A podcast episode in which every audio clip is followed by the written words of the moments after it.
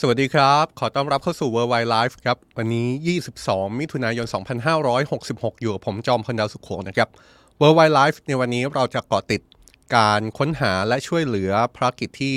เรือดำน้ำที่ลงไปชมซากเรือไททานิกสูญหายไปนะครับ หายไปตั้งแต่วันอาทิตย์ และอย่างที่เราเกริ่นเอาไว้นะครับว่าในตอนนี้ 16นาฬิกา30 นาทีเนี่ย ถ้าคำนวณตามการคาดการณ์ที่ออกมาก่อนหน้านี้ นี่อาจจะเป็นชั่วโมงสุดท้ายแล้วที่เรือดำน้ำลำที่หายไปนั้น ยังมีออกซิเจนเพียงพอสำหรับผู้โดยสารทั้ง 5 คนที่อยู่ภายในเรือนะครับ นี่อาจจะไม่ใช่ข่าวที่ดี ความคาดหวังต่อจากนี้ เราอาจจะต้องพูดถึงคำว่าปาฏิหาริย์นะครับ แต่ว่าเรื่องอาจจะยิ่งซับซ้อนไปมากกว่านั้นอีกนะครับ เพราะว่าจากการประเมินที่เกิดขึ้นนั้น เราประเมินจากศักยภาพของเรือดำน้ำนะครับ เรายังไม่ประเมินถึงเหตุที่ไม่คาดฝันอื่น ๆ ที่อาจจะเกิดขึ้น ซึ่งจนถึงตอนนี้เราก็ไม่ทราบ เพราะว่าเรายังไม่รู้ แม้แต่ชะตากรรมของผู้โดยสารทั้ง 5 คน เรายังไม่รู้แม้แต่พิกัดของเรือดำน้ำลำนี้เลย แต่ว่ามันก็มีการประเมินว่ามันอาจจะเกิดเหตุอะไร ที่ทำให้เรือลำนี้ มีออกซิเจนไม่ถึง 90 กว่าชั่วโมงตั้งแต่แรกหรือไม่ หรือ ลักษณะภายในเรือ พฤติกรรมของคนที่อยู่ในเรือเอง ที่อาจจะทำให้เรือดำนี้เรือเรือดำน้ำลำนี้ อาจจะหมดออกซิเจนแล้วก็เป็นไปได้ นี่เป็นการคาดการณ์ทั้งสิ้นนะครับ แต่ว่าอยากให้มองภาพในลักษณะของการคาดการณ์สมมติฐานที่มีหลากหลายรูปแบบหลากหลายมุม ขณะเดียวกันครับก็ยังมีข้อสันนิษฐานจากผู้เชี่ยวชาญ ที่อาจจะพูดได้ว่าเป็นการมองโลกในแง่ดีอยู่ ในลักษณะที่อาจจะเป็นในลักษณะว่าการลงไปอยู่ในสภาวะ ที่อยู่ใต้พื้นผิวของมหาสมุทรขนาดนั้น อาจจะทำให้มีปัจจัยบางอย่าง ที่ทำให้ผู้โดยสารที่อยู่บนเรือ เกิดภาวะสลบไป โดยที่อาจจะไม่ได้ใช้ออกซิเจนมากถึงขนาดการที่ยังมีสติอยู่แบบนี้เป็นต้นนะครับ เรื่องพวกนี้เนี่ยเดี๋ยวเรามีรายละเอียด ในทุกแง่มุมเลย โดยเฉพาะอย่างยิ่งสิ่งที่เราตั้งคำถามมาตั้งแต่เมื่อวานนี้นะครับ ว่าเรือดำน้ำไททันที่ลงไปทัวร์ซากเรือไททานิกเนี่ยไม่ปลอดภัยจริงไหม อันนี้เป็นคำถามที่ใหญ่มากเลยนะครับ เมื่อวานนี้เราพูดถึงอดีตพนักงานของบริษัทโอเชียนเกตซึ่งเป็นผู้ให้บริการลงไปทัวร์ซากเรือไททานิกโดยใช้เรือดำน้ำไททันเนี่ยแหละครับ อดีตผู้บริหารโอเชียนเกตเคยฟ้องร้องบริษัทของตัวเอง เพราะว่าเขาเคยหยิบยกข้อกังวลเกี่ยวกับเรือดำน้ำลำนี้นี่แหละ มาพูดในลักษณะที่ว่าเรือลำนี้เนี่ยอาจจะมีศักยภาพไม่เพียงพอ ต่อการลงไปดำน้ำลึกถึงเกือบ 4 กิโลเมตร เพื่อชมซากเรือไททานิกแต่ว่าพอหยิบยกข้อกังวลนี้ขึ้นมา ปรากฏว่าเขาโดนไล่ออกเลยนะครับ ก็เลยเป็นคดีความฟ้องร้อง เรื่องนี้แดงขึ้นมาได้ เพราะว่านี่เป็นเรื่องที่ถูกพูดถึงในชั้นศาลเป็นคดีความในชั้นศาลแล้วก็พอเกิดกรณีนี้ขึ้นมา ซึ่งเราก็ไม่ทราบนะครับว่าตอนนี้เกิดอะไรขึ้นกับเรือดำน้ำนั้นแน่ ๆ แต่ว่าพอเกิดกรณีนี้ขึ้นมาก็มีคนไปหยิบเรื่องนี้มาพูดถึงอีกครั้ง แล้วก็เอามาเล่าถึงรายละเอียด ซึ่งเรื่องนี้เราพูดไปแล้วเมื่อวานนี้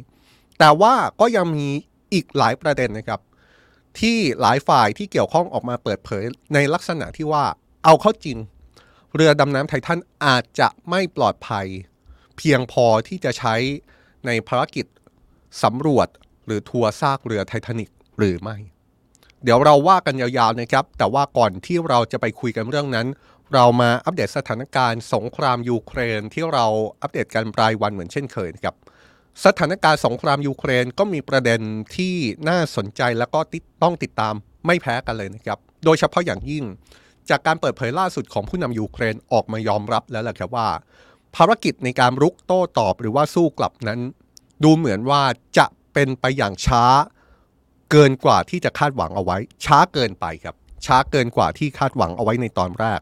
โดยนายวโลดิเมียเซเลนสกี้ประธานาธิบดียูเครนออกมายอมรับอย่างตรงไปตรงมานะครับว่าปฏิบัติการสู้กลับของยูเครนนั้น เป็นไปได้ช้ากว่าที่ทางการยูเครนคาดการณ์เอาไว้ครับแต่ถึงอย่างนั้นเขาก็ยังย้ำว่ายูเครนจะไม่ยอมสูญเสียชีวิตทหารไปอย่างเปล่าประโยชน์ เพื่อให้เป็นไปตามความหวังที่นานาชาติตั้งเป้าหมายเอาไว้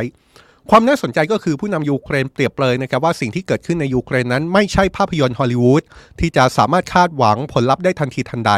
ก่อนจะย้ำว่าทางการยูเครนจะเดินหน้าปฏิบัติการไปในทิศทางที่ยูเครนประเมินแล้วว่าดีที่สุดเท่านั้น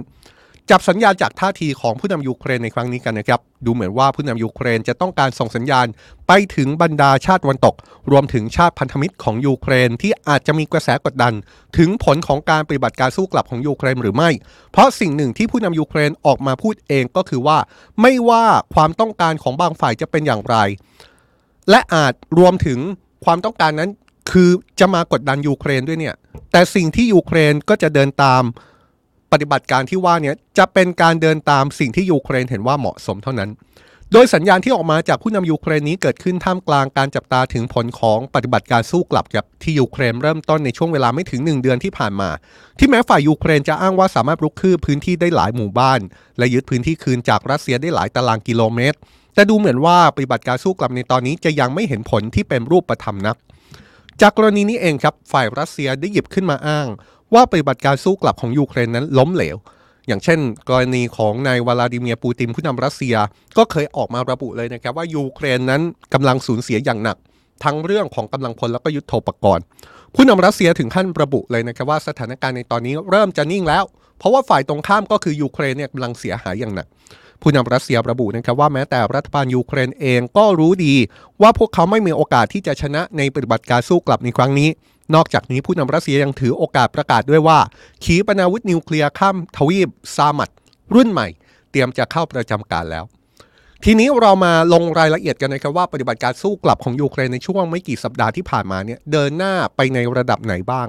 จากที่มีการเปิดเผยของฝั่งยูเครน ก็คือยูเครนสามารถรุกคืบหมู่บ้านได้ 8 หมู่บ้าน และยังคงมีการสู้รบหนักหน่วงในหลายพื้นที่ครับหนึ่งในนั้นก็คือเมืองบาร์กมุด ซึ่งเป็นสมรภูมิที่สู้รบยืดเยื้อ และฝ่ายยูเครนโดยกองกำลังวักเนอร์กรุ๊ปได้อ้างว่า สามารถยึดเมืองนี้ได้เบ็ดเสร็จ และส่งมอบให้กับกองทัพรัสเซียดูแลต่อ ตรงนี้เนี่ยก็ยังมีรายงานการสู้รบอย่างต่อเนื่องนะครับขณะเดียวกันจุดที่ถูกจับตามากที่สุดในปฏิบัติการสู้กลับคือพื้นที่ทางตอนใต้ของยูเครนครับที่ดูเหมือนว่ายูเครนจะทุ่มสรรพกำลังลงไปในพื้นที่ตรงนี้ค่อนข้างที่จะมากเลย สาเหตุที่ฝ่ายยูเครนหวังผลตรงนี้ก็เป็นเพราะว่าต้องการไปกดดันพื้นที่ไครเมียครับ พื้นที่ตรงนี้ก็เป็นพื้นที่ที่รัสเซียผนวกเป็นส่วนหนึ่งมาตั้งแต่ปี 2014 ขณะเดียวกันรายงานของฝ่ายยูเครนก็ชี้เป้านะครับว่าเป้าหมายในสมรภูมิทางตอนใต้ตอนนี้เนี่ยฝ่ายยูเครนเน้นในเรื่องของการจับพิกัดอาวุธของฝ่ายรัสเซียเพื่อโจมตี แล้วก็ทำลาย อีกทั้งยังหวังผลให้มีการรุกคืบ มีความคืบหน้า เนื่องจากมองว่ากำลังพลของฝ่ายรัสเซีย ในแถบพื้นที่ทางตอนใต้ของยูเครนกำลังขาดแคลนครับ แต่เรื่องหนึ่งที่เอาเข้าจริงแล้วก็ไม่อาจปฏิเสธได้หรอกครับ ก็คือเรื่องของความสูญเสียของฝ่ายยูเครนที่เกิดขึ้นจากปฏิบัติการสู้กลับนะครับ ฝ่ายรัสเซียอย่างที่บอกครับอ้างว่าสามารถทำลายยุทโธปกรณ์ของยูเครนได้เป็นจำนวนมาก และก็ออกมาอ้างว่าส่วนหนึ่งของยุทโธปกรณ์ที่รัสเซียสามารถทำลายได้เนี่ยเป็นยุทโธปกรณ์ที่ชาติตะวันตกมอบให้กับยูเครนด้วยทำให้ในตอนนี้ฝ่ายยูเครนดูเหมือนจะต้องวางแผน ในระยะยาวมากขึ้นนะครับในกรณีที่ไม่สามารถปิดเกมสงคราม ได้เร็วตามแผนที่วางเอาไว้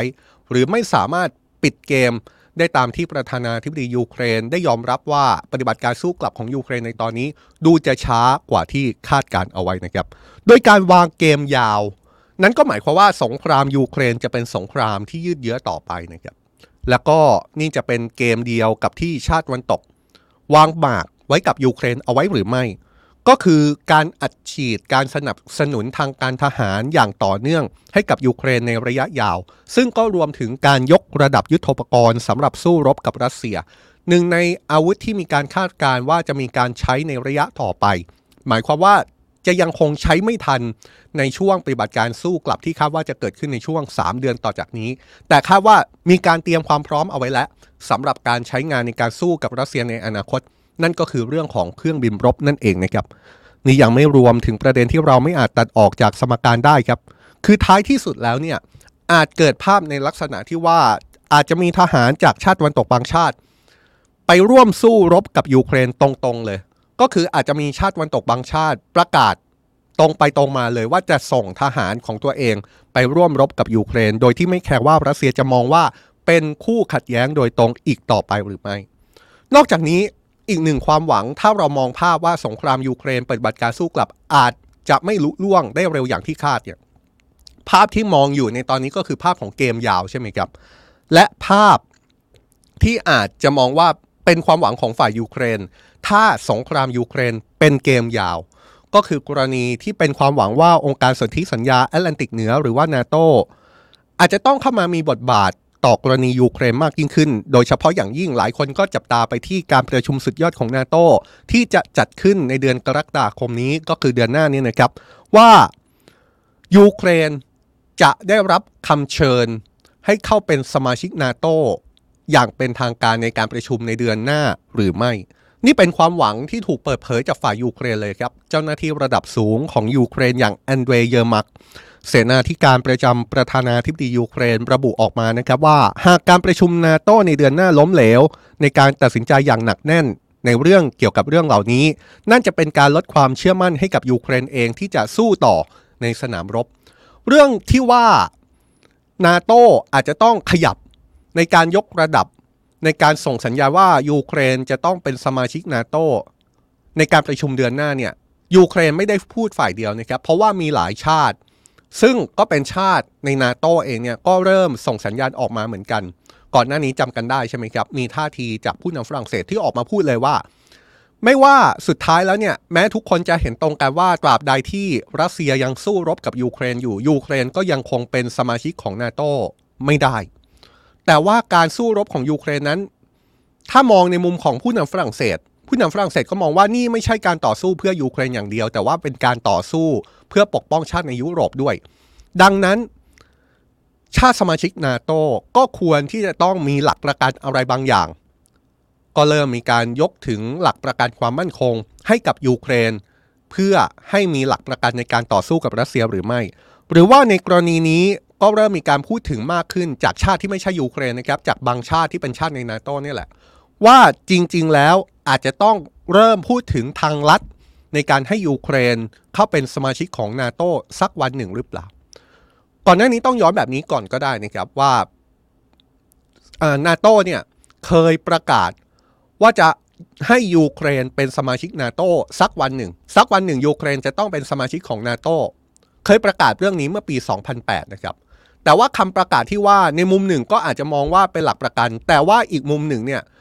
มันเป็นหลักประกันที่ไม่มีการระบุเวลาที่ชัดเจนนะครับ ประกาศว่าเดี๋ยวสักวันหนึ่ง ยูเครนจะเป็นสมาชิกนาโตคำถามก็คือวันไหน นี่คือคำถามที่ไม่มีคำตอบจนถึงทุกวันนี้ครับ ก็เป็นแค่การประกาศว่าเดี๋ยวสักวันนั่นแหละ ยูเครนจะเป็นสมาชิกนาโตแต่ว่าตอนนี้เริ่มมีเสียงสะท้อนออกมาว่า ไอ้คำว่าวันหนึ่งวันไหนเนี่ย คงจะต้องเริ่มเห็นความชัดเจนมากขึ้นแล้วหรือไม่ คนหนึ่งที่ออกมาสนับสนุนในเรื่องนี้ก็คือรัฐมนตรีต่างประเทศของสหราชอาณาจักรนะครับเจมส์เคลฟเวอร์ลีระบุว่าชาติสมาชิกนาโตทุกประเทศควรให้ทางลัดกับยูเครนในการเข้าร่วมเป็นสมาชิกนาโตแบบที่เคยให้กับฟินแลนด์แล้วก็สวีเดนเมื่อปีที่แล้ว ความหมายของรัฐมนตรีต่างประเทศอังกฤษนั้นไม่ได้หมายความว่านาโตจะต้องเปิดรับยูเครนเป็นสมาชิกนาโตทันทีนะครับ แต่เขาอธิบายว่านาโตอาจยื่นข้อเสนอว่า พร้อมรับยูเครนเป็นสมาชิกภายในกรอบเวลาที่นาโตเป็นผู้กำหนด โดยจะต้องย้ำว่าจะต้องระบุวันเวลาที่จะรับยูเครนเป็นสมาชิกให้ชัดเจน เพื่อให้มีแผนปฏิบัติการเป็นขั้นเป็นตอนต่อไป นั่นก็คือสิ่งที่ผมอธิบายนั่นแหละครับว่า เป้าหมายของหลายคนในตอนนี้ ข้อเสนอของหลายคนในตอนนี้ บอกว่าแม้ยูเครนจะเข้าเป็นสมาชิกนาโตไม่ได้ เรื่องนี้ทุกฝ่ายเห็นตรงกัน เพราะว่ายูเครนยังมีสงครามกับรัสเซียอยู่ แต่ว่าสิ่งที่จะเกิดขึ้นในเดือนหน้าเนี่ยรัฐมนตรีต่างประเทศอังกฤษบอกว่า เฮ้ยในเมื่อเรายังรับยูเครนเป็นสมาชิกไม่ได้ แต่ว่าเราก็ควรยกระดับ ความสัมพันธ์กับยูเครนเพิ่มขึ้นนะ เช่น เดี๋ยวเดือนหน้าประกาศเลยว่า ในอีก 6 เดือน 1 ปี 2 ปีนาโตจะยับรับยูเครนเป็นสมาชิก แล้วก็ 6 เดือน 1 ปี 2 ปีจะระยะเวลาเท่าไหร่ ก็แล้วแต่ที่มีการประกาศออกมาอย่างเป็นทางการเนี่ยก็จะต้องมีแผนปฏิบัติการในการเตรียมความพร้อมให้ยูเครน เข้าเป็นสมาชิกของนาโตแผนปฏิบัติการที่ว่าเนี่ยก็แน่นอนนะครับว่าจะต้องมีการพูดถึงการปฏิรูปกองทัพยูเครนให้เป็นไปตามมาตรฐานของนาโตซึ่งรัฐมนตรีต่างประเทศของอังกฤษชี้ว่า เอาเข้าจริงยูเครนก็เริ่มปฏิรูปกองทัพของตัวเองแล้ว และทุกคนก็ได้เห็นผลของการปฏิรูป ผ่านสถานการณ์ในสนามรบของยูเครนแล้วเช่นกัน หรืออีกคนหนึ่งที่ออกมาให้ความเห็นนะครับก็คือรัฐมนตรีต่างประเทศของฝรั่งเศส ที่ระบุว่ามันอาจ เป็นเรื่องที่ต้องคิดให้รอบคอบอยู่เหมือนกัน แต่ข้อเท็จจริงที่เป็นอยู่แน่ ๆ ก็คือสถานะของยูเครนในตอนนี้ แตกต่างกับสถานะของยูเครนเมื่อปี 2008 ที่ตอนนั้นนาโตเปิดทางให้ยูเครนสามารถเป็นสมาชิกนาโตได้เป็นครั้งแรก แล้วก็บอกกว้างๆว่า เดี๋ยวนาโตจะรับยูเครนเป็นสมาชิกสักวันหนึ่งเนี่ยแหละครับรัฐมนตรีต่างประเทศฝรั่งเศสบอกว่า เฮ้ย สถานการณ์ในตอนนี้ต่างจากที่เคยพูดไว้ในปี 2008 แล้วนะ แต่แน่นอนเรื่องนี้ยังจำเป็นต้องคิดให้รอบคอบ เพราะฉะนั้นโจทย์ที่ใหญ่ที่สุดเป็นคำถามใหญ่ที่สุดในตอนนี้ แล้วก็อาจจะเป็นคำถามที่จะเปลี่ยนทิศทางสงครามยูเครนในมุมของยูเครนแล้วก็รัสเซียได้เลย ก็คือว่าตกลงแล้วนาโตจะมีการดำเนินการใด ๆ ในการกระชับความสัมพันธ์กับยูเครน หรือจะมีการดำเนินการใด ๆ ในการประกาศให้ชัดเจน ว่ายูเครนจะเป็นสมาชิกนาโตภายในวันนี้เวลานี้ในการประชุมเดือนหน้าหรือไม่ นี่เป็นคำถามที่ใหญ่มากเลยนะครับ และถ้าเป็นอย่างนั้นเนี่ยสำหรับยูเครนแล้ว จะเป็นเรื่องที่ส่งผลดีต่อยูเครนโดยตรงครับ ในลักษณะที่ยูเครนก็จะมีหลักประกันความปลอดภัยจากชาติสมาชิกนาโตทั้งหมด ตามบทบัญญัติที่ระบุว่า หากชาติสมาชิกนาโตใดถูกรุกราน นั่นก็จะถือว่าเป็นการรุกรานชาติสมาชิกนาโตทั้งหมด อย่างไรก็ตามการเข้าร่วมนาโตของยูเครนอาจถูกมองว่าเป็นการยั่วยุรัสเซียขั้นสุดนะครับ โดยมีชาติที่เป็นห่วง แล้วก็มีแนวคิดกังวลเรื่องนี้อยู่ก็คือสหรัฐอเมริกาและเยอรมนี เห็นภาพใช่ไหมครับ ภาพที่เกิดขึ้นภาพที่หลายฝ่ายมองภาพไปข้างหน้าถึงการประชุมสุดยอดนาโตในเดือนหน้าเนี่ยก็คือข้อเสนอที่คนออกมาบอกว่าถึงเวลาแล้วที่จะต้องมีการเพิ่มหลักประกัน ระหว่างนาโตกับยูเครน ถึงเวลาและที่จะต้องบอกสักทีว่าจะรับยูเครนเป็นสมาชิกนาโตภายในวันไหนเวลาไหน การบอกว่า จะรับภายในวันไหนเวลาไหนแน่นอนนะครับว่าไม่ใช่การรับเป็นสมาชิกทันที แต่ว่าถ้านึกภาพตามไปนะครับ ถ้านาโตบอกว่า เดี๋ยวจะรับยูเครนเป็นสมาชิกภายใน 6 เดือน หรือจะรับยูเครนเป็นสมาชิกภายใน 1 ปี มันก็มีการประเมินภาพต่อไปแล้วครับว่า เพราะฉะนั้นเนี่ย6 เดือนหรือ 1 ปี ก่อนที่ยูเครนจะเป็นสมาชิกนาโตเนี่ยสงครามยูเครนต้องจบหรือไม่ เพราะแน่นอนฝ่ายรัสเซียก็อาจจะ มองภาพว่าถ้าสงครามมันยืดเยื้อไปจนถึงวันที่ยูเครนเป็นสมาชิกนาโตขึ้นมา อาจจะกลายเป็นสงครามระหว่างรัสเซียกับนาโตโดยตรง หรือแม้กระทั่งฝ่ายนาโตเองก็อาจจะมองในลักษณะเดียวกันว่า ถ้าเรากำหนดเวลาไปแบบนั้น 6 เดือนหรือ 1 ปียูเครนจะเป็นสมาชิกนาโตแล้วสงครามยังอยู่ล่ะ นั่นก็เท่ากับว่านาโตก็ต้องไปช่วยยูเครนรบกับรัสเซียหรือไม่ เพราะว่าตามข้อกำหนดแล้ว ใครที่ถูก รุกรานชาติสมาชิกนาโตไหนที่ถูกรุกราน นั่นเท่ากับเป็นการรุกรานชาติสมาชิกนาโตทั้งหมดนะครับนี่คือภาพที่เกิดขึ้นเกี่ยวกับเรื่องของนาโตนะครับ แต่ว่าถ้าย้อนไปดูสถานการณ์การสู้รบในสงครามยูเครนในตอนนี้ที่เราบอกในช่วงต้นรายการว่าดูเหมือนว่าฝ่ายยูเครนจะมีความคืบหน้าที่ค่อนข้างช้า ในปฏิบัติการสู้กลับนั้น แต่เอาข้อจริงนั้นไม่ใช่แค่ฝ่ายยูเครนนั่นแหละครับ ที่ดูเหมือนว่าจะติดลมติดปัญหา เพราะว่าฝ่ายรัสเซียเองก็ไม่ได้ที่จะได้เปรียบจากสถานการณ์สงครามยูเครนในตอนนี้นะครับ มีการเปิดเผยออกมาเหมือนกัน ว่าฝ่ายรัสเซียนั้นก็สูญเสียจากปฏิบัติการสู้กลับของยูเครนไปด้วย และนี่เป็นเรื่องที่ฝ่ายรัสเซียไม่ยอมออกมาพูดต่อหน้าสาธารณะครับ คนที่ออกมาพูดเรื่องนี้ไม่ใช่ใครที่ไหนนะครับ คนเดิมครับ เยฟเกนีพริโกชินผู้นำกลุ่มวักเนอร์กรุ๊ปที่ล่าสุดมีการเผยแพร่ คลิปเสียงของเขาที่ระบุว่ารัฐบาลรัสเซียกำลังทำให้ประชาชนเข้าใจผิด ต่อสถานการณ์สงครามยูเครน ผู้นำวักเนอร์กรุ๊ปกล่าวหาโดยตรงไปยังคู่ขัดแย้งหลักของเขานะครับคู่ขัดแย้งหลักของผู้นำวักเนอร์กรุ๊ปเนี่ยไม่ใช่ยูเครนเพียงอย่างเดียวนะครับ แต่ว่าคู่ขัดแย้งหลักของวักเนอร์กรุ๊ปเนี่ยคือกระทรวงกลาโหมของรัสเซียด้วย ชี้ไปเลยครับว่ากระทรวงกลาโหมของรัสเซียนั้นไม่บอกความจริงต่อประชาชน ที่ว่ารัสเซียได้สูญเสียดินแดนที่เคยยึดได้ให้กับยูเครน เขาระบุว่ากระทรวงกลาโหมรัสเซียกำลังทำให้ประชาชนเข้าใจผิด ก่อนเปิดเผยว่าในตอนนี้รัสเซียเสียพื้นที่ไปแล้วหลายหมู่บ้าน โดยชี้ถึงสาเหตุว่า เป็นเพราะรัสเซียขาดแคลนเครื่องกระสุนและก็อาวุธ ผู้นำวักเนอร์กรุ๊ปยังระบุถึงขั้นที่ว่าในตอนนี้ทัพของยูเครนสามารถข้ามแม่น้ำเดนิโปร ซึ่งเดิมเป็นเหมือนพรมแดนธรรมชาติกั้นระหว่างแนวของรัสเซียกับยูเครนได้แล้วด้วยต้องยอมรับนะครับว่าถ้าพูดถึงสถานการณ์สงครามยูเครน ในรัสเซียเนี่ยมันไม่ใช่สิ่งที่คนในรัสเซียจะสามารถพูดได้อย่างเสรีนะครับทำไมถึงกล้าพูดแบบนั้น เพราะว่าล่าสุดเนี่ยศาลรัฐธรรมนูญของรัสเซียมีคำสั่ง ถอนฟ้องจากกรณีที่กลุ่มสิทธิมนุษยชนในรัสเซียยื่นเรื่องต่อศาลเพื่อให้ยกเลิกกฎหมาย ห้ามประชาชนออกมาพูดต่อต้านสงครามยูเครนครับ โดยในกรณีนี้ศาลรัฐธรรมนูญรัสเซียมีคำวินิจฉัย โดยยกเหตุผลว่าเพื่อปกป้องผลประโยชน์ของประเทศรัสเซีย รวมถึงพลเมืองของรัสเซีย และเป็นการสนับสนุนสันติภาพและความมั่นคงของประชาชนนานาชาติ ดังนั้นการปฏิเสธกฎหมายของรัสเซีย รัฐธรรมนูญ หรือคำสั่งต่างๆ จึงเป็นเรื่อง ที่ไม่อาจยอมรับได้ครับนี่คือภาพรวมของสงครามยูเครนที่เรารวบรวมสถานการณ์ที่เกิดขึ้นในรอบ 24 ชั่วโมงที่ผ่านมา เอามาสรุปให้เห็นภาพกันนะครับ ภาพหนึ่งก็คือภาพที่เกิดขึ้นในสนามรบนั่นแหละครับ เป็นภาพที่ผู้นำยูเครนออกมายอมรับเองว่า ปฏิบัติการสู้กลับของเขาดูเหมือนจะช้ากว่าที่คาดหวังเอาไว้ แล้วก็มีมุมมองจากผู้นำวักเนอร์กรุ๊ปมีมุมมองจากฝ่ายรัสเซียด้วย นี่คือสถานการณ์ในสนามรบเป็นเรื่องหนึ่ง แต่ว่าอีกประเด็นหนึ่งที่มีความสำคัญไม่แพ้กันก็คือ เรื่องความเคลื่อนไหวของบรรดาชาติตะวันตก ที่อยู่ฝ่ายเดียวกับยูเครน กับคำถามถึงการประชุมสุดยอดนาโตในเดือนหน้าว่า ตกลงแล้วจะมีอะไรที่เป็นคำมั่นสัญญาให้กับยูเครนเพิ่มเติมหรือไม่ อันนี้เป็นคำถามที่ใหญ่มากนะครับ แล้วก็เป็นคำถามที่หลายคนมองภาพไปข้างหน้า แล้วก็เห็นแล้วแหละว่า ท่าทีของชาติตะวันตกที่จะเกิดขึ้นในการประชุมสุดยอดนาโตในเดือนหน้า จะเป็นท่าทีที่มีความสำคัญครับ สำคัญแล้วก็อาจจะเป็นตัวที่กำหนดทิศทางของสงครามยูเครนไม่มากก็น้อย มีท่าทีก็สำคัญ ไม่มีท่าทีก็สำคัญครับ เพราะฉะนั้นติดตามเรื่องนี้กับ World Wide Life นะครับเราพยายามเกาะติดให้เห็นภาพแบบนี้ เพื่อให้ทุกคนทำความเข้าเข้าใจสถานการณ์ได้ก่อนใครนะครับจากเรื่องสงครามยูเครน เรามาถึงเรื่องที่เราจั่วหัวเอาไว้ในตอนนี้เนี่ยครับ ก็คือเรื่องเกี่ยวกับภารกิจค้นหาแล้วก็ช่วยเหลือ เรือดำน้ำที่ลงไปสำรวจซากเรือไททานิกใต้มหาสมุทรลึกเกือบ 4 กิโลเมตร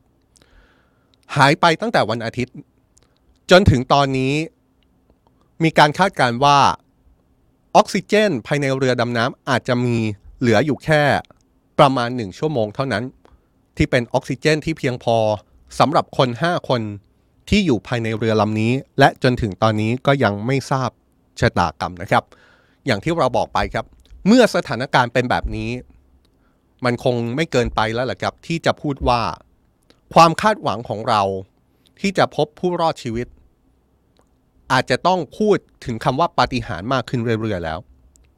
อย่างไรก็ตามถ้าไปถามเรื่องนี้กับทีมค้นหาและช่วยเหลือที่ตอนนี้กำลังระดมกำลังอย่างเต็มที่ทั้งทรัพยากรบุคคล แล้วก็ทรัพย์กำลังเทคโนโลยีเครื่องมือต่างๆ ในการ ค้นหาและช่วยเหลือเรือดำน้ำลำนี้เนี่ยนะครับทีมช่วยเหลือก็ยังคงยืนยันว่าตราบใดที่ยังเป็นปฏิบัติการค้นหาและช่วยเหลือ ทีมช่วยเหลือ ยังคงจะเดินหน้าปฏิบัติการค้นหาต่อไปร้อยเปอร์เซ็นต์ครับ โดยผู้ประสานงานการค้นหายืนยันในการถแถลงข่าวเมื่อวานนี้นะครับว่าทีมค้นหายังคงใช้ทรัพยากรที่เป็นไปได้ทุกอย่าง เพื่อทำการค้นหาเรือดำน้ำไททันที่หายไป โดยในตอนนี้มีทั้งเรือยานขับเคลื่อนใต้น้ำแล้วก็เครื่องบินจากทั้งสหรัฐแคนาดารวมถึงฝรั่งเศส และยังมีความช่วยเหลือจากภาคเอกชนอื่น ๆ มาร่วมด้วยนะครับทีมค้นหายังระบุว่าตราบใดที่ปฏิบัติการค้นหาและช่วยเหลือยังเดินหน้าอยู่นั้น เจ้าหน้าที่ก็ยังมองโลกในแง่ดีครับแล้วก็มีความหวัง อย่างไรก็ตามถ้าประเมินตามสถานการณ์ที่เป็นจริงเนี่ยทีมค้นหายอมรับนะครับว่าสถานการณ์ภายในเรือดำน้ำที่สูญหายอยู่นั้น ผู้โดยสารทั้ง 5 คน คงจะต้องแบ่งสรรปันส่วนอาหารและน้ำที่มีอยู่จำกัด ยังไม่รวมถึงออกซิเจนที่คาดว่าใกล้จะหมด หรืออาจจะหมดแล้วในตอนนี้ ซึ่งทางทีมค้นหาก็จะนำเรื่องเหล่านี้ มาวิเคราะห์ประกอบการพิจารณาเพื่อวางแผนเป็นอันดับต่อไปอยู่ดี โดยเรื่องของออกซิเจนเราคำนวณจากศักยภาพของเรือดำน้ำไททันเป็นหลักนะครับ ที่ถูกออกแบบให้มีออกซิเจนเพียงพอสำหรับผู้โดยสาร 5 คน ขณะที่อยู่ใต้น้ำเป็นเวลา 96 ชั่วโมง อย่างไรก็ตามสมมุติฐาน ในเรื่องอากาศที่เหลืออยู่ในเรือลำน้ำเรือดำน้ำลำนี้ ก็ไม่ได้มีแค่สมมุติฐานทางเทคนิค ศักยภาพของเรือดำน้ำลำนี้เท่านั้นนะครับ เพราะต้องไม่ลืมนะครับว่า มันยังมีปัจจัยอีกมากมาย ที่ทำให้อากาศภายในเรือดำน้ำอาจจะหมดเร็วกว่าปกติ เรื่องนี้สำคัญมากนะครับ แล้วก็มีสมมุติฐานออกมาหลายต่อหลายเรื่อง เราต้องไม่ลืมนะครับว่าถ้าสมมุติเนี่ยเรามองโลกไปในแง่ร้าย ต้องไม่ลืมว่าระดับออกซิเจนภายในเรือดำน้ำที่ใช้ได้จริง ยังมีความเกี่ยวข้องกับอีกหลายปัจจัยมากเลยครับ อย่างเมื่อวานนี้เนี่ยเราพูดถึงปัจจัย ที่อาจจะเป็นปัจจัยในแง่ลบนิดหนึ่งก็คือว่า ถ้าสมมุติว่าเรือดำน้ำลำนี้เกิดไฟฟ้าขัดข้อง หรือว่าเกิดไฟฟ้าช็อตเนี่ยแล้วไฟฟ้าช็อตที่ว่าทำให้เกิดกลุ่มควันภายในเรือดำน้ำแน่นอนนะครับ เมื่อเกิดกลุ่มควันขึ้น ระดับออกซิเจน ภายในเรือดำน้ำก็จะน้อยลงตามไปด้วย ยังไม่รวมว่ากลุ่มควันที่ว่าเป็นกลุ่มควันที่เป็นพิษ สูดแล้วเป็นอันตรายต่อร่างกายหรือไม่ แต่ว่าถ้าเป็นสมมติฐานเนี้ยก็ยิ่งทำให้ ระดับออกซิเจนภายในเรือดำน้ำยิ่งน้อยลงเข้าไปอีก หรือแม้จะไม่เกิดเหตุขัดข้องใด ๆในเรือนะครับ แต่หากผู้โดยสารในเรือมีท่าทีแตกตื่น ท่าทีแตกตื่นแบบนั้นก็อาจจะยิ่งเผาผลาญออกซิเจนภายในเรือมากขึ้นโดยไม่รู้ตัว แต่เรื่องอากาศภายในเรือก็มีสมมติฐานที่หลากหลายจริง ๆ นะครับ ย้ำนะครับว่าจนถึงตอนนี้เราไม่ทราบว่าสิ่งที่เกิดขึ้นภายในเรือดำน้ำลำนี้ เกิดอะไรขึ้นกันแน่ ไม่ทราบว่าจะเป็นข่าวดีหรือข่าวร้าย แต่สิ่งที่เรากำลังทำอยู่ในตอนนี้เนี่ยก็คือการรวบรวมสมมุติฐานที่เราไม่ได้คิดขึ้นเองนะครับ แต่ว่าเป็นสมมุติฐานที่มาจากผู้เชี่ยวชาญทั่วโลก ในหลากหลายด้าน มาประมวลมารวบรวม ให้ทุกคนได้ทำความเข้าใจกันว่า สิ่งที่เราไม่รู้เนี่ยมันมีการคาดการณ์ว่าอาจจะเกิดอะไรขึ้นบ้าง ถ้าเรามองเรื่องออกซิเจน อาจมีทั้ง แง่ดีแล้วก็แง่ร้ายขึ้นอยู่กับสถานการณ์ภายในเรือ แล้วก็ร่างกายของผู้โดยสารทั้ง 5 คนเองนะครับ ที่ถ้ามองโลกในแง่ดีเนี่ยก็มีผู้เชี่ยวชาญวิเคราะห์ว่า แม้ออกซิเจนในเรือจะเหลือน้อย แต่ก็ไม่ได้หมายความว่า จะไม่มีผู้เสียรอดชีวิตจากเหตุการณ์นี้ หรือจะไม่มีผู้ที่เสียชีวิตเลย ก็ไม่ทราบนะครับ ยังมีอีกหลายปัจจัย อย่างเช่นการประเมินของดรเคนเลเดสผู้เชี่ยวชาญด้านความดันบรรยากาศทางการแพทย์ที่ให้สัมภาษณ์กับ BBC ครับระบุว่าเรื่องนี้ขึ้นอยู่กับสภาพอากาศภายในเรือดำน้ำด้วยนะครับ ซึ่งถ้าประเมินตามสถานการณ์จริงการลงไปอยู่ใต้น้ำลึกขนาดนั้น อากาศอาจจะหนาวครับ ยังไม่รวมถึงการที่มีคนตั้งสมมติฐานก่อนหน้านี้ว่าไฟฟ้าในเรืออาจขัดข้อง จนไม่สามารถผลิตความร้อนได้ ทีนี้ถ้าสมมุติลงไปอยู่ใต้น้ำ ในสภาพอากาศที่ค่อนข้างหนาว คนในเรืออาจอยู่ในภาวะที่ตัวสั่น และภาวะตัวสั่นนั่นแหละครับ ก็อาจจะเป็นตัวเร่งปฏิกิริยาในร่างกายที่ทำให้มนุษย์ใช้ออกซิเจนมากขึ้น เพราะว่ามีการขยับตัวมากขึ้น ดรเคนเลเดสยังอธิบายถึงภาวะขาดออกซิเจนด้วยนะครับว่ามันจะไม่เหมือนกับการที่เราเปิดหรือปิดไฟครับ คือมันจะไม่ใช่สิ่งที่เกิดขึ้นทันทีทันใด แต่ว่ามันจะเหมือนกับการที่เราไต่ขึ้นเขาครับ คืออาการของภาวะขาดออกซิเจน มันจะค่อยๆเกิดขึ้น จากการที่ออกซิเจนในพื้นที่โดยรอบน้อยลงทำให้ปริมาณออกซิเจนในเลือดของมนุษย์ค่อยๆ ลดลง ประกอบกับการหายใจของเราเนี่ยที่ที่ทำให้เกิดคาร์บอนไดออกไซด์ออกมา พอออกซิเจนในอากาศน้อยลงคาร์บอนไดออกไซด์มากขึ้น สิ่งที่จะเกิดขึ้น มนุษย์จะไม่ตายทันทีนะครับ มนุษย์จะค่อยๆผอยหลับ จะค่อยๆ หมดสติลงไป และมนุษย์อาจจะเสียชีวิตได้ก็ต่อเมื่อ เลือดของเรามีคาร์บอนไดออกไซด์มากเกินไป นั่นแหละครับก็คือสาเหตุที่จะทำให้มนุษย์เสียชีวิต แต่ย้ำนะครับว่ามันจะไม่ใช่ลักษณะของเสียชีวิตเลย แต่ว่ามันจะเป็นลักษณะของการที่มนุษย์มีออกซิเจนน้อยลง แล้วก็ค่อยๆ หมดสติไปในลักษณะนั้นมากกว่า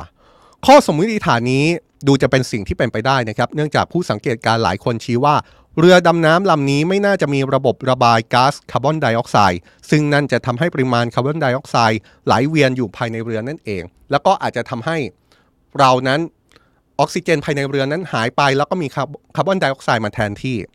แต่ถึงอย่างนั้นดรเลเดสก็ตั้งสมมติฐานเพิ่มเติมนะครับว่าภาวะที่ภายในเรือดำน้ำอาจมีอากาศเย็นจัดอย่าลืมนะครับ สมมุติฐานในตอนนี้ก็คือถ้าสมมุติว่าเรือดำน้ำลำนี้อยู่ก้นมหาสมุทรเนี่ยอากาศภายในนั้นน่าจะหนาวจัดแน่ๆแล้วเครื่องทำความร้อนภายในเรือดำน้ำอาจจะไม่มี หรืออาจจะมีแต่ว่าใช้ไม่ได้เนี่ยภาวะในตอนนั้นที่ผู้โดยสารทั้ง 5 คนอาจอยู่ในภาวะที่หนาวจัดพออยู่ในภาวะที่หนาวจัด อาจจะทำให้คนในเรือมีภาวะตัวเย็นครับ และภาวะตัวเย็นนี่แหละที่ทำให้พวกเขาอาจจะรอดชีวิตได้ ดรเลเดสตั้งสมมติฐานแบบนี้นะครับว่า พอผู้โดยสารทั้ง 5 คนในเรือเกิดภาวะตัวเย็นเนี่ยทุกคนจะหมดสติครับ ทุกคนจะหมดสติไปก่อนที่จะเกิดภาวะอื่น ร่างกายก็จะปรับตัวให้มีชีวิตอยู่ได้กับภาวะตัวเย็นแล้วก็หมดสติลงไปนั้น หมายความว่าพอทุกคนหมดสติจากภาวะตัวเย็นทุกคนยังมีชีวิตอยู่นะครับ แต่ปริมาณการใช้ออกซิเจน ก็อาจจะน้อยลง ถูกต้องไหมครับ เพราะว่าทุกคนหมดสติไป แต่ว่ายังมีชีวิตอยู่ เพราะฉะนั้นถ้ามองมุมนี้ก็อาจจะเป็นมุมในแง่บวก ว่านี่เป็นปัจจัยเสริมที่ทำให้ผู้โดยสารทั้ง 5 คนในเรือดำน้ำลำนี้ อาจจะยังมีชีวิตรอดอยู่ได้ โดยในตอนนี้ถ้าย้อนไปดูปฏิบัติการค้นหาของทีมค้นหาเนี่ยนะครับได้มีการขยายอาณาบริเวณ ครอบคลุม พื้นที่กว่า 25,900 ตารางกิโลเมตรแล้ว ถามว่าพื้นที่เท่านี้ใหญ่เท่าไหร่ อยากเปรียบเทียบให้เห็นภาพง่าย ๆ นะครับว่า จังหวัด ที่มีพื้นที่มากที่สุดในไทยเนี่ยก็คือนครราชสีมา มีพื้นที่ 2493 ตารางกิโลเมตรใช่ไหมครับ เพราะฉะนั้นการค้นหาของทีมค้นหาเรือดำน้ำลำนี้เนี่ยทำการค้นหาในพื้นที่ที่ใหญ่กว่าจังหวัดนครราชสีมาทั้งจังหวัดไปแล้วครับ ขณะที่สัญญาณที่แทบจะเป็นความหวังที่ออกมาก่อนหน้านี้ก็คือการจับเสียงที่ดังมาจากใต้น้ำ แล้วก็เป็นข้อสังเกตว่านี่อาจจะเป็นการส่งเสียง หรือว่าส่งสัญญาณขอความช่วยเหลือจากคนในเรือดำน้ำนั้น ล่าสุดทีมกู้ภัยระบุว่ายังไม่มีความคืบหน้าใด ๆ เพิ่มเติมจากสัญญาณนี้นะครับ และเผลอๆสัญญาณที่ว่าเนี่ยเสียงที่ว่าเนี่ยอาจไม่ได้เป็นเสียงที่มาจากเรือดำน้ำด้วยซ้ำเราต้องย้ำกันอีกรอบนะครับว่าทั้งหมดที่เราพูดกันนั้น เป็นเรื่องของข้อสันนิษฐานครับเพราะว่าจนถึงตอนนี้เราก็ยังไม่ทราบ เลยว่าชะตากรรมของเรือดำน้ำแล้วก็ผู้โดยสารทั้ง 5 คน เป็นอย่างไรกันแน่ โดยจากมุมที่เราอาจจะมองเป็นแง่ร้ายที่สุดก็คืออาจจะเกิดเหตุไม่คาดฝันในเรือนะครับ เราค่อยๆมองโลกขึ้นมาในแง่ดีกันบ้าง และถึงแม้จะมองโลกในแง่ดีมากขึ้น การค้นหาและช่วยเหลือจากเหตุการณ์นี้ก็ไม่ได้ง่ายขึ้นอยู่ดีนะครับทำไมเราถึงบอกอย่างนั้นครับ ถ้าเรามองโลกในแง่ร้ายที่สุด อาจเกิดภาวะไฟฟ้าขัดข้อง ไฟฟ้าช็อต เกิดภาวะแรงดันทำให้เรือแตก อันนั้นคือสิ่งที่ร้ายที่สุด แต่ว่าถ้ามองโลกในแง่ดีก็คือทุกคนยังมีชีวิตรอด แต่ว่าอาจจะอยู่ที่ใดที่หนึ่ง ในมหาสมุทรก็คือถูกกระแสน้ำพัดพาไปที่ไหนสักที่ แล้วเจ้าหน้าที่ยังหาไม่ไม่เจอเนี่ยนะครับการค้นหาก็ยังทำได้ยากอยู่ดีครับ สาเหตุก็เป็นเพราะอย่าลืมนะครับ เรือดำน้ำลำนี้มีขนาดเล็กมากนะครับ เมื่อวานนี้เราเอาลักษณะของเรือดำน้ำไททันมาโชว์ให้ดูกัน ตามภาพที่เห็นอยู่นี้นะครับ เรือดำน้ำไททันเนี่ยมีความยาวแค่ 6.7 เมตรนะครับ เป็นเรือดำน้ำขนาดเล็กที่ผู้โดยสารทั้ง 5 คน ต้องเบียดกันอยู่ข้างใน เพราะฉะนั้นนี่จึงเป็นการค้นหา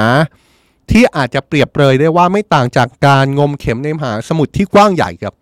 และอย่างที่เรารายงานไปก็คือตอนนี้ทีมค้นหาเดินหน้าค้นหากินพื้นที่ใหญ่มากๆนะครับ20,000 กว่าตารางกิโลเมตร ก็ยังหาไม่เจอครับ และต้องไม่ลืมอีกเหมือนกันนะครับว่าเรือดำน้ำไททันเนี่ยมีเทคโนโลยีสื่อสารที่ผูกติดกับเรือแม่เท่านั้น อย่างที่เราอธิบายไปเมื่อวานนี้นะครับว่า การสื่อสารของเรือดำน้ำไททันสามารถทำได้ ด้วยการส่งสัญญาณขึ้นไปหาเรือแม่ แต่ปรากฏว่า ตอนนี้เนี่ยสัญญาณขาดหายไม่สามารถติดต่อกับเรือแม่ได้ แล้วการสื่อสารจากเรือดำน้ำไททันเนี่ยไม่สามารถสื่อสารไปยังเรือ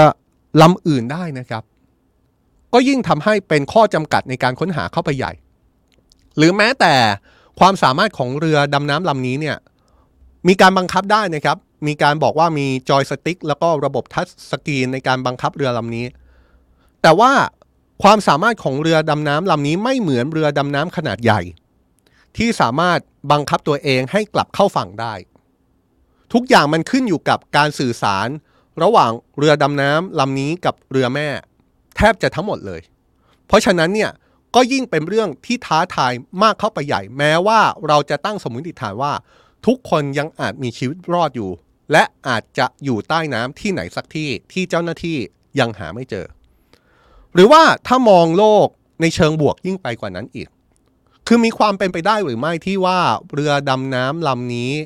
อาจจะลอยขึ้นสู่ผิวน้ำแล้วก็ได้ มันก็มีความเป็นไปได้อยู่เหมือนกันนะครับ เพราะว่ามีการเปิดเผยออกมาว่าเรือดำน้ำลำนี้เนี่ยอาจจะมีเทคโนโลยีในลักษณะที่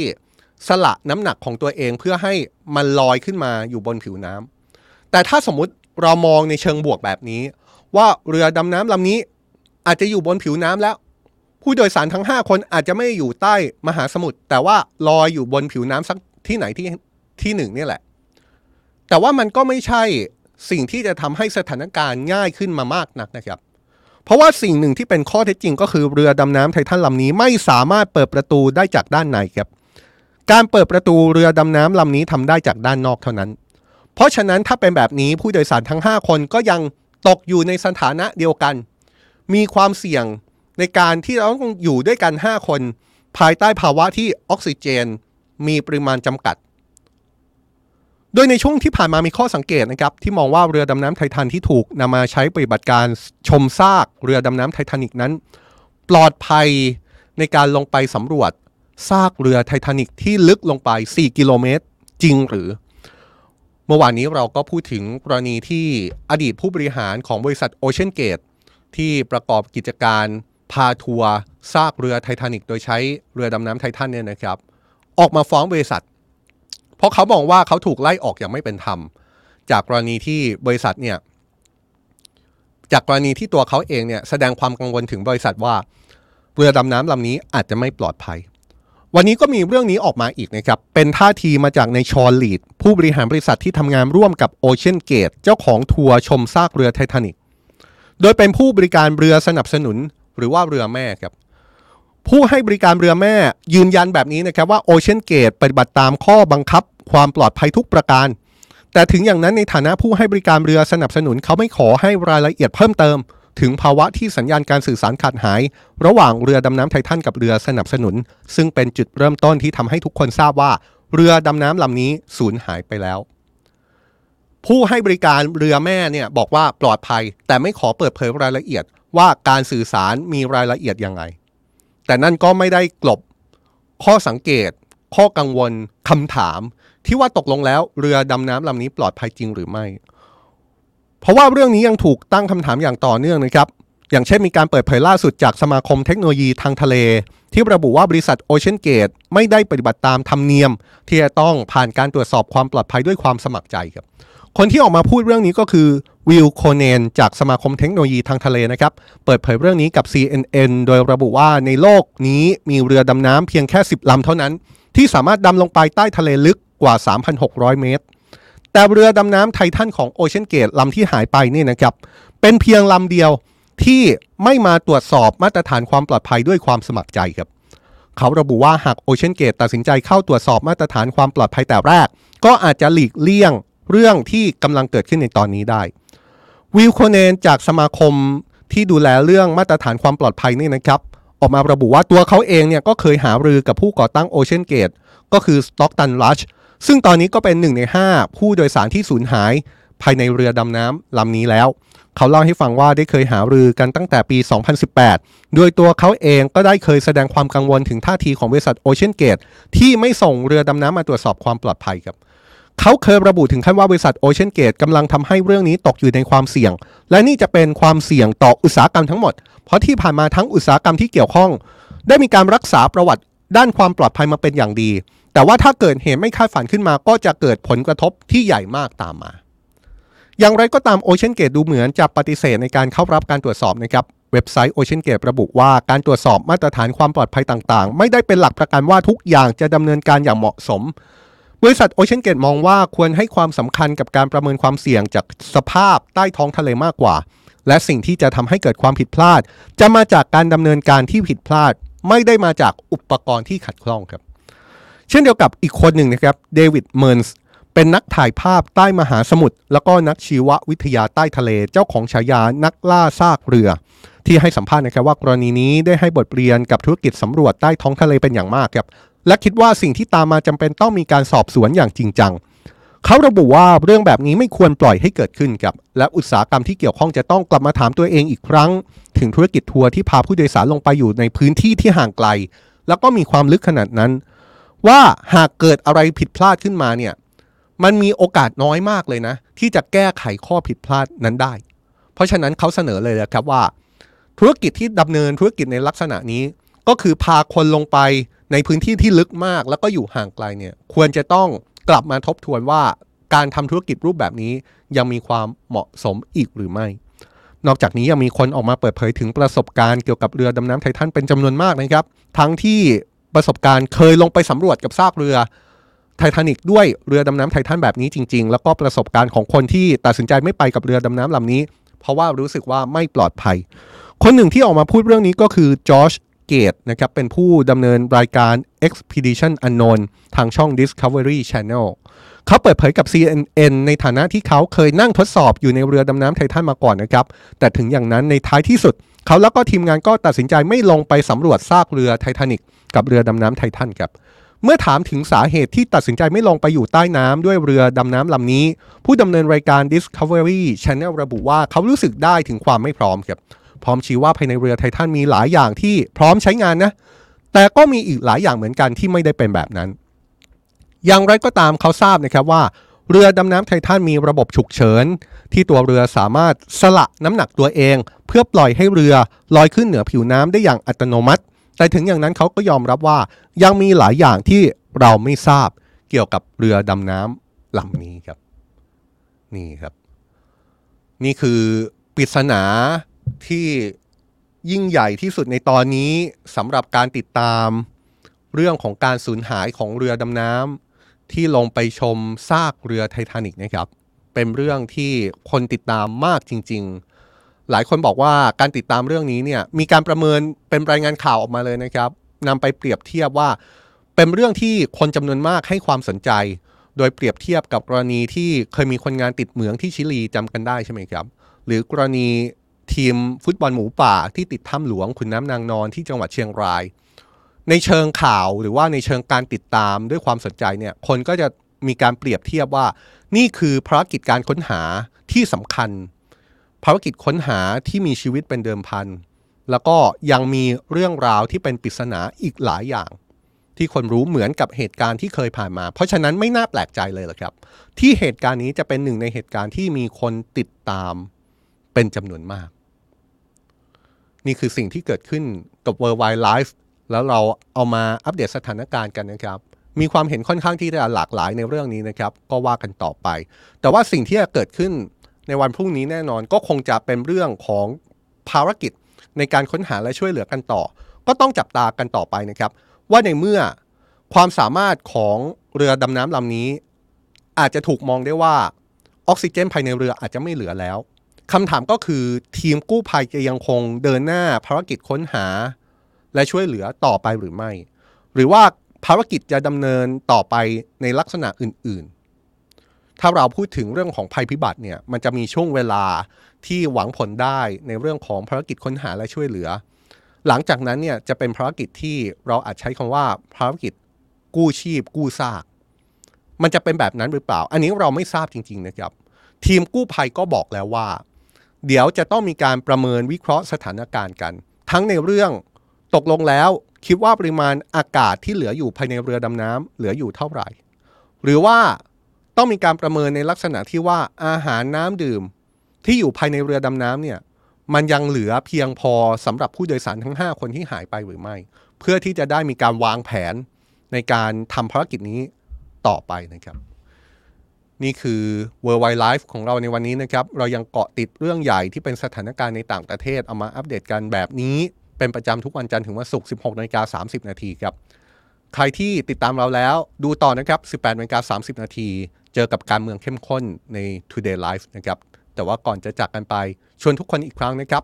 ช่องข่าวสำนักข่าว Today ทีมข่าวสำนักข่าว Today เปิดช่องใหม่ เป็นช่อง YouTube นะครับที่มีชื่อว่า Today for Tomorrow เป็นรายการที่เป็นสาระความรู้ เป็นรายการที่เราเรียกว่าเป็นรายการ originalหลายรายการเคยอยู่ช่องของสำนักข่าว Today นี่แหละครับ แต่ว่าตอนนี้จะย้าย ไปอยู่ที่ช่อง Today for Tomorrow นะครับแล้วก็มีรายการใหม่ๆ ที่คิดขึ้นมาเพื่อช่อง Today for Tomorrow โดยเฉพาะ สาเหตุที่เราเรียกว่าเป็นรายการ original เพราะว่าเป็นรายการที่ทีมข่าวสำนักข่าว Today ตั้งใจทำอย่างประณีตครับเอาความรู้เอาสาระ มาย่อยให้เข้าใจง่าย ผลิตด้วยรูปแบบการนำเสนอที่เป็นรูปแบบใหม่ แล้วก็ผลิตภายใต้เนื้อหาที่แฝงไปด้วยความสนุกในการรับรู้ความรู้เหล่านั้น ราะฉะนั้นใครที่เป็นแฟนข่าวของสำนักข่าว Today อยากชวนจริง ๆ ครับ ชวนไปติดตามช่อง Today for Tomorrow ด้วยนะครับ ไปกดติดตามได้ที่ลิงก์ที่เราขึ้นอยู่ในตอนนี้ได้เลย อย่าลืมนะครับ 18นาฬิกา30 นาที Today Live การเมืองเข้มข้นยังรออยู่ แต่ว่าช่วงนี้ผมจอมพลดาวสุโขและทีมงานลาไปก่อนครับ สวัสดีครับ สำนักข่าวทูเดย์เพิ่มช่องทางรับชมรายการ Original Content คุณผู้ชมสามารถกดติดตามช่องใหม่ได้ที่ YouTube Today for Tomorrow ช่องรวมรายการ Original Content ที่จะทำโดยสำนักข่าว Today